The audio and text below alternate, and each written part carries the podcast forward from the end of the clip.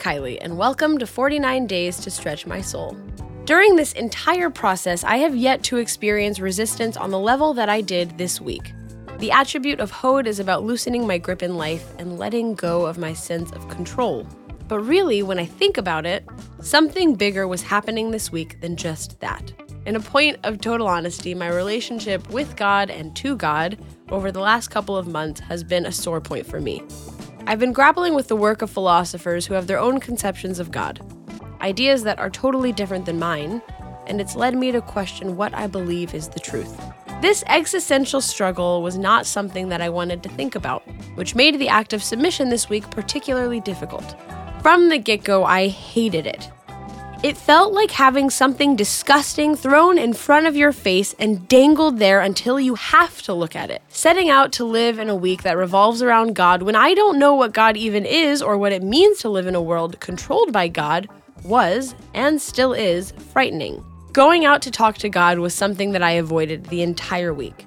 My resistance to doing Hitbodedut came from the same fear that Rilke helped me put into words the fear of living with questions. But what I found from doing this practice is that I actually gain more from going out and talking because my body and soul are desperate for me to voice what I'm actually feeling and thinking. It came to feel like submission to God is more about admitting to myself what I'm really thinking rather than making myself small to meet God. It was empowering. I'm starting to think that that's what submission is.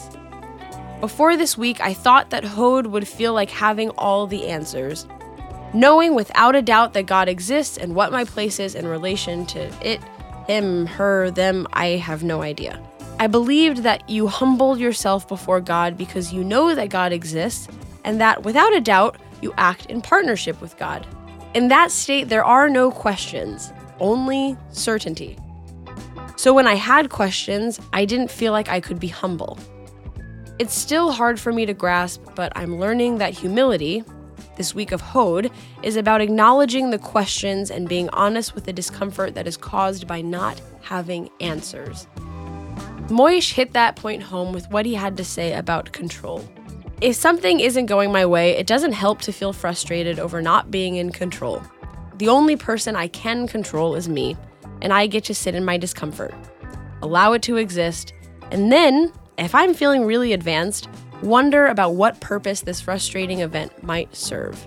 All I know this week is that I'm feeling like I'm being turned inside out.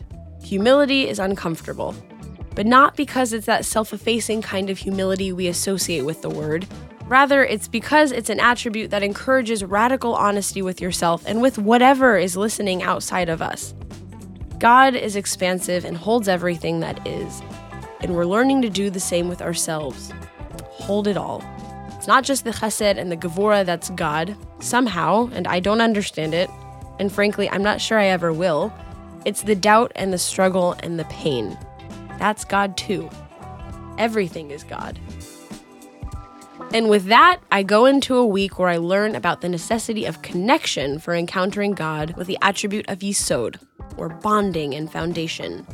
Until then, I'm Kylie Unell, and this is 49 Days to Stretch My Soul.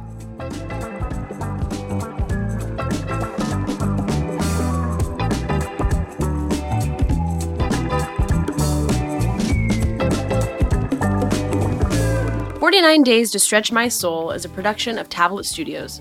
The show is hosted by me, Kylie Unell, and is produced and edited by Daron Ruske, Josh Cross, Quinn Waller, Robert Scaramuccia, and Sarah Fredman Ader. Our team includes Stephanie Butnick, Liel Leibovitz, Mark Oppenheimer, and Tanya Singer. Please go rate us on Apple Podcasts or wherever you get your podcasts. It really helps other people discover the show. For more of me, you can follow at Kylie Unell on Instagram for more information about this or any other of Tablet's podcasts, visit tabletmag.com slash podcasts.